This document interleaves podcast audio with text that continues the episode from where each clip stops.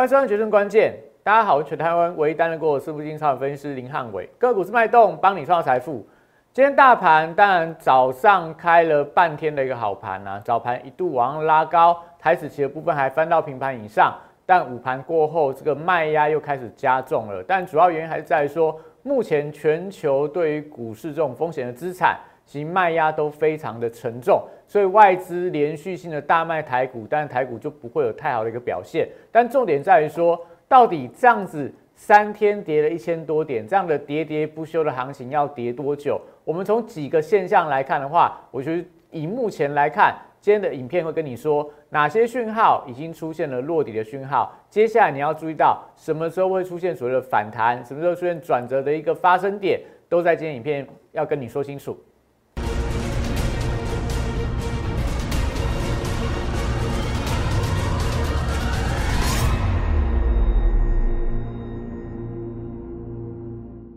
欢迎收看《决胜关键》。大家可以发现到，最近这个金融市场啦，非常多奇奇怪怪的一个事情不断在发生啊。所以大家讲说，国之将乱，必有妖孽。所以目前市场这么混乱的过程里面，就会有非常多很奇怪的价格、很奇怪的一个呃趋势都慢慢产生出来了。那这样的情况，我们从过去几次的经验会发现到。它都往往代表市场即将出现转折，因为有一句话叫做“否极泰来”，否极即将泰来，所以接下来你要看到的是，那到底这样的讯号发生之后多久，行情就会出现反转？那反转出现的时候，你就该进场去低档布局一些好的一个股票。那大盘，但重点还在于说，那到底要怎么去看大盘，什么时候会落底？今天跟大家讲，有三大落底讯号。只要这三个讯号一旦出现的话，我认为大盘就会出现非常相当的反弹呐。那这时候当然也不是说什么股票都不做，你可以跟着我们来做，去布局筹码沉淀，而且相对来看题材都非常好的一个稳定的股票，在今天盘面上，这种股票都还能够逆势呈现走高的格局，就代表说，虽然说国际股市金融市场的乱象，但你资金只要放在对的地方，我认为都还是有机会在这段时间里面。能够让你资金放在有效的地方，让你的资产呈现成长的一个情况。所以记得看我影片的时候，帮我扫描两个 QR code，来跟 Telegram。那 YouTube 的部分记得帮我订阅、按赞、分享跟开小铃铛。那我们昨天有跟大家讲过嘛？今天但我觉得大盘在杀了，国际股市也在跌，所以跟你讲说大盘要落底了，这时候要买股票，你应该听不进去啊。那我们讲说，我们从过去的几次经验来发现。当所谓的 C N 的恐惧贪婪指标现在还在创新低嘛？它创新低一直往下走的时候，通常代表底部已经不远了，不会说明天就落底。但是我会认为说，大概再过几天，大盘就会出现落底的一个讯号出来。那落底讯号出来之后，当然大家讲说物极会必反嘛，否极会泰来。当大家极度恐惧、极度悲观的时候，行情就在绝望之中开始慢慢诞生。所以目前你可以看到，我们过去跟大家讲过嘛，两千零三年八五二三低点，然后到了二零二零年的这个呃川普跟拜登的一个选举，大家也绝望了，就行情又见到不断低点。所以每一次的大家极度恐惧的时候，通常低点都不远啦。那只是说不会说明天、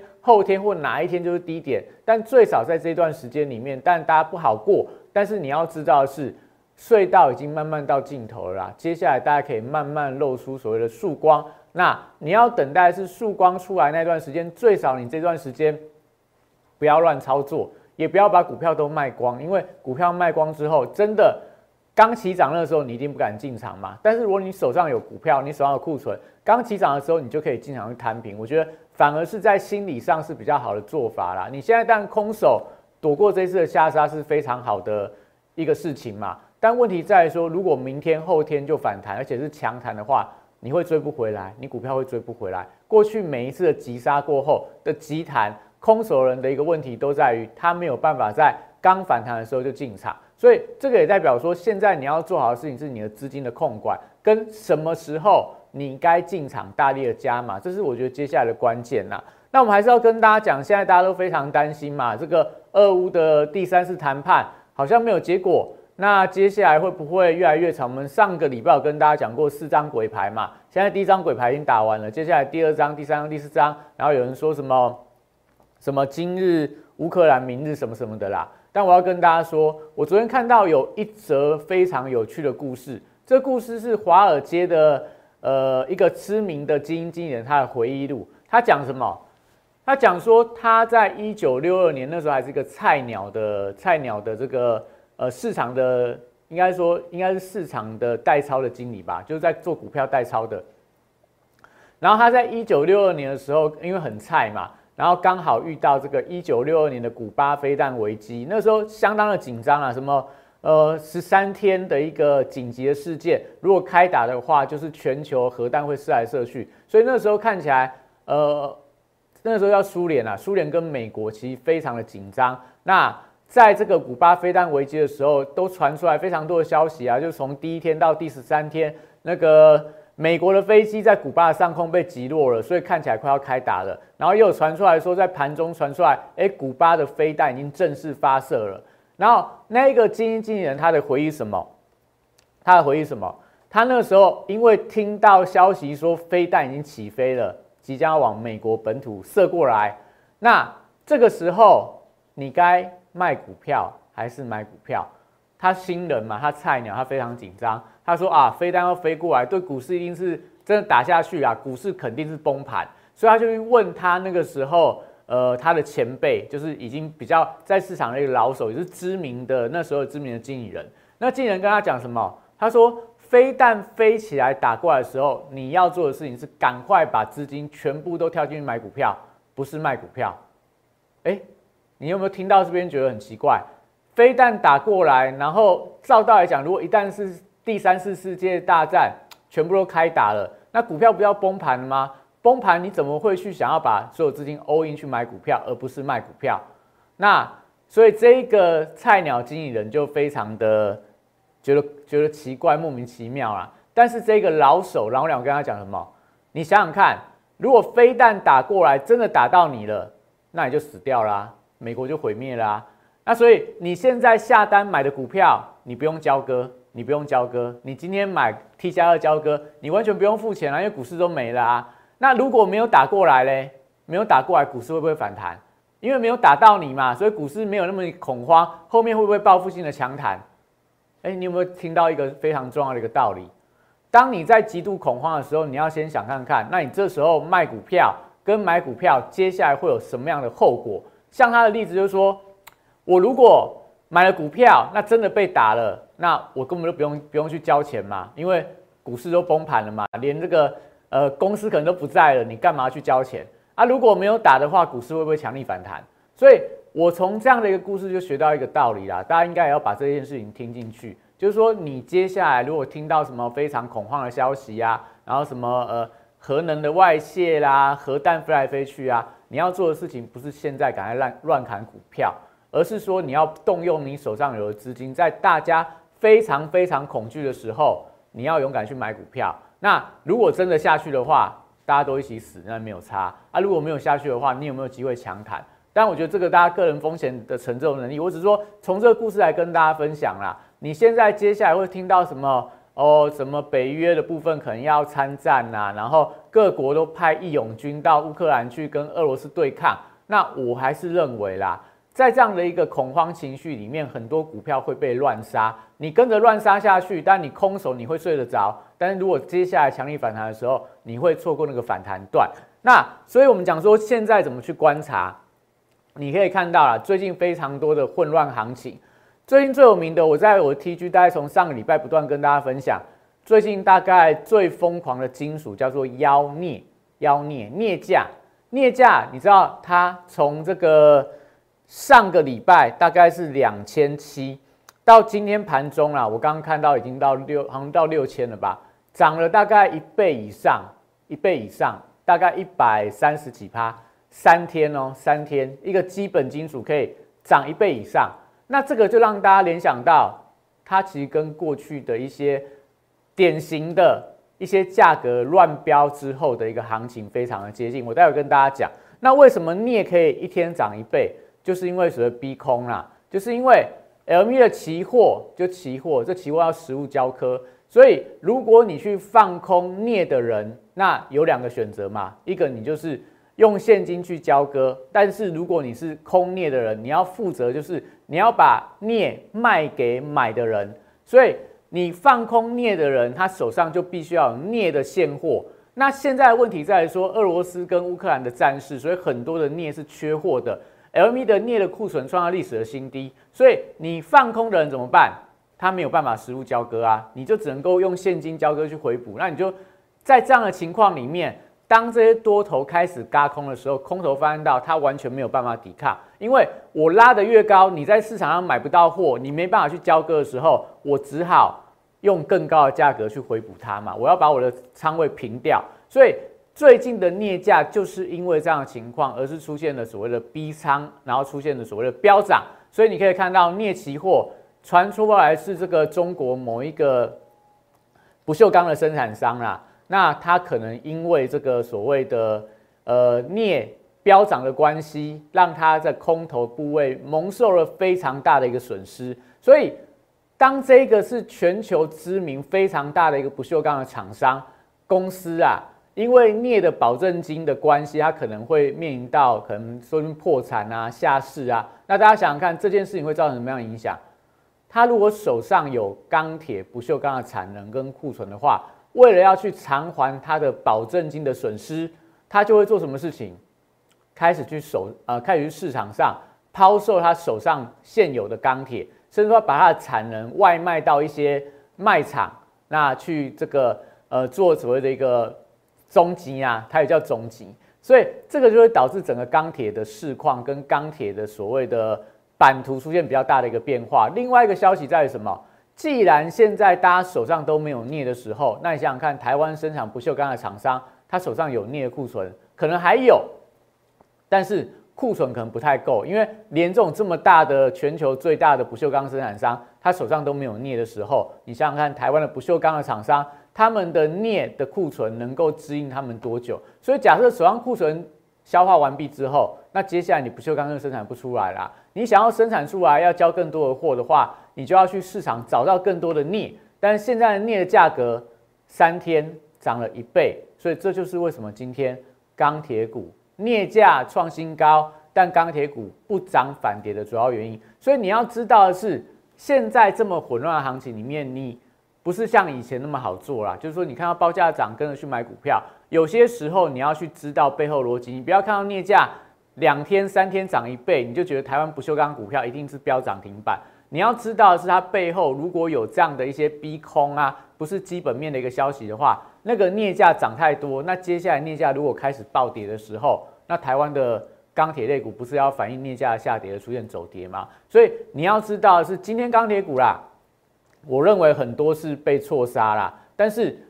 在这样的一个混乱的行情当中，大家一定要知道的是，你什么时候可以大力的进场去布局股票，什么时候你的股票只适合做短进短出。我们这段时间跟大家讲，我们就是短进短出来应应这样的一个变化莫测的一个行情。那刚刚跟大家讲了，现在在这个市场当中。如果大家还有印象啦，最近的镍价这样飙高，最近的呃欧洲的天然气价格，昨天一天也涨了八十个 percent，你会发现到最近的商品原料市场的暴涨暴跌的迹象非常的一个明显。油价昨天也是布兰特原油冲到一百四十美元，一百三十九多啦，然后又跌到一百二十美元以下，那都代表在所谓的行情即将出现转折的时候。都容易出现这种奇怪的一个现象，比方说，大家如果还有印象啦，现在油价已经到了一百二、一百三一桶嘛，甚至有人看到呃一百六，有人看到两百美元一桶的油价。但是在两千年的四月份，四月二十二号，历史上首次出现油价的一个负值，首首次出现油价的负值啊，所以当油价在两千年的三月份，COVID-19 爆发，什么股市的熔断啊，台股崩到八五二三点之后，你会发现到，在这种所谓消息跌了一大段之后，都会有一些非常奇奇怪怪的事情出来嘛。所以油价那个时候跌到负值啊，负值也是大家没有想象中的事，没有想象到的一个情况。像今天的镍价的大涨，也是大家想象不到的一个状况。但是当你出现这种极端极端。情绪化的反应呐，那时候为什么会跌到负值？就是因为大家觉得呃这个 COVID-19 很严重啊，所以大家根本没办法出门，在封城啊，所以油的需求都没啦。大家不开车嘛，然后也不不上班，都在家里面，谁需要用到油？除了发电会需要用到油，所以油就因为这样的关系出现了暴跌，跌到负值，让很多人因为油价跌到负值而倾家荡产啊。那现在情况也是一样啊，到了现在这个商品极度的通膨，通膨到了末端，连镍价、连天然气的价格、连油价、连金价、连什么东西，小麦可以五天五根涨停板，今天直接跌停板。就代表目前商品市场，我觉得已经到了过热的一个迹象。那过热的行情出现之后，后面会回归常态。回归常态之后，台股我觉得就会有慢慢回稳的迹象出来。所以，我们看一下，看一下台股的部分。你可以看到今天的大盘指数，但我觉得还是跌很重啦。开盘一度往上拉高，就收盘是跌了三百五十三点。万七的大关被跌破了，那当然我觉得也是理所当然啦，因为目前市场的一个恐慌情绪还是非常的高。然后你再看一下，这是今天指数的部分，三根黑 K 棒直接就往下挫了嘛，所以现在现行台股是空头现行，那你要等待什么低档？我觉得出现一些所谓的三大落底反转讯号，我待会跟你讲。那我跟大家说的是，我刚刚跟大家讲嘛，四月二十号的富油价。我们把时间拉到呃二零二零年的四月二十二号给你看，到底行情出现什么样的转折？那时候是从一万一千两一万两千点啊，跌到八五二三，然后一直到四月二十二号，我记得是这一根。负油价当天，台股来到波段低点，后面后面的台股开始出现非常明显的波段性的涨上涨，所以那个就是所谓波段的一个新低嘛。所以你会发现到。两千年的三月份到四月份到五月份，全球什么确诊人数、死亡人数不断在创新高的时候，其实股市已经提前反应，开始落底在往上了。那当你看到负油价，你觉得很恐慌的时候，其实股市反而在那时候是短波段的一个低点。所以我会跟大家讲，你先有一个非常混乱的事件，到了混乱事件发酵一段时间之后，哎，市场的秩序开始混乱，混乱之后，反而很多的。反转转折讯号都会在那时候发生，所以大家可以想想看，两千零三年的八呃两千年的三月份的八五二三，后面隔了一个月，事情发酵了一个月，然后发生的负油价事件，来到那个时候当时的最低点，后面就是一个波段转折往上的一个急攻，那也代表现在你从俄乌的战事开打，从二月底开打嘛，我们说二月底开打好了啦，到这个月，那到下个月。最近的这种光怪陆离的怪现象越多的话，我都认为落底讯号越来越接近。所以，我们先休息一下，回来跟你讲今天大盘我们看到什么样的讯号，哪个三大落底讯号出来之后，我认为你就要赶快进场去布局跌升的好股票。我们休息一下，再回来。八月三十一号当天，我领先两岸三地，率先提出元宇宙将是未来投资圈最火热的题材。并开始布局元宇宙相关标股。宏达电十月十四号，六十度战法出现加码讯号，我进场后，台股正式引爆元宇宙热潮，宏达电创下十根涨停板，股价爬升角度超过六十度。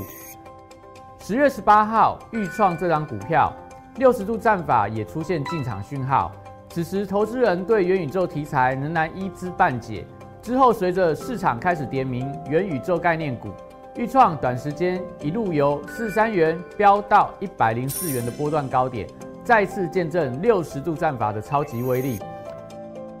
十月十六号，我再度提出 NFT 题材将是下一波元宇宙的引爆点，进场霹雳后，股价在极短时间内也从二十五元飙涨到四十元，六十度战法再度抓到波段转强点。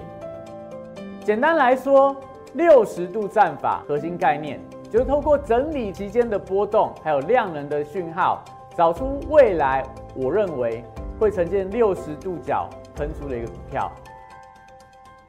抓住未来新题材概念股，配合六十度战法，以利滚利，达成财富自由。加入我行列，体验快速人生，财富升级。好，所以我们刚刚跟大家讲到嘛，我在做这个一点半之前，在做这些相关的资讯的时候，镍价大概涨二十个 percent 啊。你可以看到，现在下午一点五十五分，镍价涨多少？涨到六十九点五四个百分点。这个价格已经来到八万一千六百二十块美元，它是这个是日线，不是月线哦。日线你看，今天是涨了六十九趴，昨天涨了七十二趴，最高涨八十九趴，然后到了上个礼拜五涨十趴，然后上礼拜五价格在多少？收盘在两万九啦，现在八万，这三倍了，快要三倍了。这个跟大家讲嘛，市场就是乱世必有妖孽，真的妖孽孽是非常妖的一个商品啦。那它也代表说，当你看到镍价在涨，一天、两天、三天这样翻倍的时候，它对钢铁股到底是利还是弊，你要有详确的一个认知啊。我已经跟你讲了，镍价这种失控的涨法。你不要认为钢铁股就会受惠，所以你还是要知道，就是说这些公司、这些个股它的基本面，不是说看到报价就乱做。所以这时候你真的需要对于原物料行情想要操作的人，你要有清楚的认知，你知道说他们到底会怎么样影响到相关概念股的报价，这是接下来我觉得非常重要的关键呐。所以看到今天的商品期货镍价七成啊，然后锡跟锌也飙高。铝跟铜也往上涨，然后再来在这个呃原油啦、白黄金这些东西都往都往上走高，然后小麦刚跟大家讲说，其实在早盘是跌停，那现在也收盘往上拉高，所以以这样的情况来看啊，整个原物料价格还没有停止之前，那当然台股我觉得压力还是比较重。那接下来你应该要布局，就是说你可能还是要稍微去避开一些法人持股水位高的股票，因为最近都在跌这些股票，因为。国外在担心停滞性通膨，所以这些法人就会不计价把股票杀出。他杀出的时候，不管你好股票，不管你坏股票，通通都是往下杀的。所以你要知道的是，你要布局的是通膨有机会受惠，那避开受害。那另外，通膨有机会受惠的话，有些股票你不能乱追。所以我们才会跟大家讲，你看到今天的大盘，随着这些原物料价格往上走高，你看下午盘的。美股从早盘的上涨到现在又出现转弱，所以代表问题的症结点、问题的纠结点，就是在当物价没有办法压回的时候，但盘势就会比较弱。那今天可以发现到台币汇率已经跌到二八点四了，所以理论上来看，外资今天又是一个大逃杀的一天呐。所以我觉得短样来看，当然会比较辛苦。那你只要不要在跌势在。这种疯狂下杀的时候，不要乱去接刀子。你把手上留有一定的一个现金部位，你等待落底讯号出来之后再进场，进场去布局。不然很多股票，我觉得都是打折卖给你啊，跳楼大拍卖卖给你啊。布局接下来产业啊，或者说整个题材系它会往上的公司，我觉得都还是有机会啊。但最近大家会觉得非常的辛苦，但我觉得你只要做对的事情，你只要现在。控制好你的资金部位，我认为接下来都还是有机会让你不敢说你要回到回到什么赚大钱的一个情况，但可以让你的亏损大幅度的减少，我觉得是非常重要。因为到了这一波的急杀过后，等到行情稳定下来之后，很多股票绝佳买点浮现出来，我觉得都会出现报复性的上涨啦。所以你要看到的是大盘三大落底讯号，哪三大落底讯号？第一个，我们刚刚讲，你要看到的是布兰特原油跌到一百一十八美元，要看到台子期逆价差失控扩大。今天盘中原本一度啦，开盘台台子期跌了三百多点，然后大盘只有这个开盘小跌一百多点，所以逆价差扩大到两百点之后，哎，台股盘中出现急拉，那只是说尾盘看起来逆价差又再度这个原本收敛又再度扩大了，所以大家去紧盯一下，如果每一次逆价差就是。加权指数假设在一万七，那台指期在一万六千八百点，那代表逆差扩到两百点，继续往上扩的时候，代表大家极度悲观，那那个时候大盘容易出现所谓的报复性的反弹。那另外要看到低档爆大量，那如果成交量放到五千亿元，而且当天是留下影线没破底的话，这三大落底讯号一旦出现，那我认为就是。台股的曙光要来临的一个时候，所以我们今天跟大家讲什么？今天是股市红绿灯里面跟大家讲是一个红灯啊，因为我们看到的是法人卖压还没有落底。那我们有跟大家说，油价在上涨的时候，你要做受惠的族群，要避开受害的族群。所以今天虽然说什么铜价啦、钢铁的价格都台股啦都是拉回，但是如果那些价格在往上走的时候，油价还在往上走的时候，这些所谓传产类股，我认为是还是大家要去做一些。适度的配置，甚至说最近这样的拉回过程里面，你涨的时候不要追嘛，但回到低档支撑区可不可以买？我认为是可以买的，但你要避开一些所谓科技股、成长股，目前来看趋势对来讲还是不利的。那我们讲说现在行情不好操作了，所以你一定要不要看个股的未来，你只要看它的眼前。眼前股价量价在走高，法人在买的股票，你确定它没问题，你可以买。那你不要就是买了股票，说像买台积电、买联发科、买联电、买这个什么股王 CDKY，他们的未来我都认为很好，但是现在就是法人在卖啊，现在在转弱啊，这种股票你去低接它，但就是现买现套，每天都好像有不断在创新低，所以现在的资金都很聪明，他只买他确定高。确定性高的股票，他才愿意买。所以，我们跟大家说，最近航运股，待会跟大家讲嘛，航运股今天也是出现比较剧烈的一个拉回。但是，我们跟大家分享过，我们最近带会员进场的股票，隐藏版的航海王，今天股价在盘中创了波段新高，早就把这个高点越过了，早就把这个高点越过了。最近也是一样，随着大盘震荡，但你就发现到它跌都跌不下去，涨的时候反而涨得比航运股来更凶。就是我要跟大家讲的。你不要去买那种非常热门、人非常多的股票，因为它会随着国际的局势出现联动。但像这种股票还没什么人知道，那你买下去相对就比较安全。所以你看一下今天的航运股，我们刚刚跟大家讲，我们的隐藏版航海王是创波段高，但是你看今天航运股，长荣盘中跌到一百三十八点五啦，盘中一度跌大概七个 percent，然后再来。万海今天盘中也是一样，杀到大概八个 percent 以上。然后阳明之前很强的，今天跌了六个 percent。你看它 K 线形态，它直接一次就把月线、季线，然后十日线都灌都灌破了。然后二六零三的长荣，它表现就比较强，它还守在月线之上，但失守了十日线的关卡。所以那时候我们跟大家讲，上礼拜五为什么要跟大家说，你要留意到像这种隐藏版的航海王。它进可攻退可守嘛？为什么你就说，哎，汉老师，你干嘛不直接去买航运股？你干嘛去买隐藏版的航海王？要涨的话，不是航运股会涨比较多吗？但是上个礼拜你会发现到，航运股爆大量而出现了这种所谓的流星线、墓碑线等等，不管你随便你要怎么说，它代表高档追高会有风险嘛？所以目前你会发现到，如果你去追航运的人，现在当然我觉得就是有短套的一个风险。那当然长龙还是当中的指标啦。月线、十线站上去之后，那当然还有机会。但我刚刚跟大家讲了嘛，隐藏版航海王的好处在哪？就是这些货柜三雄震荡拉回的时候，它不一定跟跌啊。但如果货货柜三雄开始涨上去之后，它所谓的业外投资的收益有扩大的迹象，那股价又跟着航运股同步往上走高，所以代表跌的时候它不一定跟跌，但涨的时候会跟涨。这种股票我觉得才是大家接下来你确定要买。应该要布局的一个焦点，所以今天我其实盘我觉得不用特别的讲啦，因为真的很多的股票，我们看一下像钢铁好了，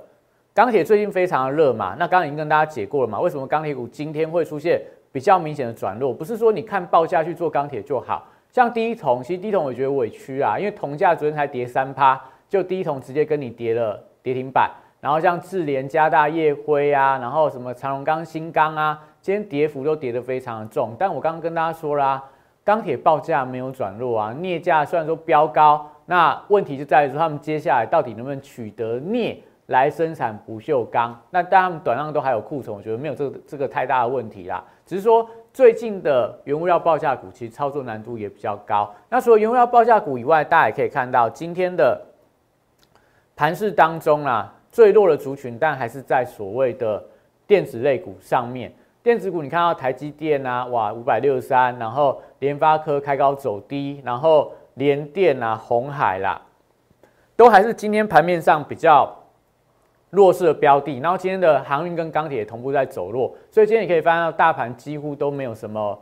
特别的族群出现转强，只有少数的一些个股在个别表现。但我还是要跟大家讲，这样的状况，这样的天天喋喋不休，天天都有最低价的一个状况，我认为。大概快要有落底的讯号发生了，哪三大落底讯号？我们前面跟大家讲了，可以赶快看一下我前面的影片。那当然啦，目前国际股市或者说国际的一个通膨、停滞性的通膨、俄乌的战事担忧都还没有结束，所以大盘现行转弱，各国部分轮动也比较偏弱。但重点在，你只要把资金放在对的股票，只要做资是呃正确的资资产的配置的话，我认为在接下来行情，你只要比别人少受到伤害，那接下来当行情出现反转讯号的时候，你就有资金，你就有钱可以进场去随地乱捡黄金。那接下来行情该怎么看？我们在明天影片继续跟你说清楚。那今天影片到这边，谢谢大家。大家好，我是林汉伟，我是期交所、证交所及金融研训院与贵买中心的专任讲师，同时我也是香港私募基金的投资总监，也是知名电视台财经节目的固定班底分析师，参与超过一千场次的电视节目讲评。在我多年的操作经验当中，我发现价格跟资金有一个神秘的规律，让我可以在股票循环周期的底部找出时间效率最佳、报酬率最高的股票。我称它为六十度的选股战法。选择永远比努力重要。加入我 Line A 小鼠 PS 一六八八 t e g r PS 一七八八，让我来告诉你怎么做。立即拨打我们的专线零八零零六六八零八五零八零零六六八零八五摩尔证券投顾林汉伟分析师。本公司经主管机关核准之营业执照字号为一一零金管投顾新字第零二六号。新贵股票登录条件较上市贵股票宽松，且无每日涨跌幅限制。投资人应审慎评估是否适合投资。本公司与所推介分析之个别有价证券无不当之财务利益关系。本节目资料仅供参考，投资人应独立判断、审慎评估并自负投资风险。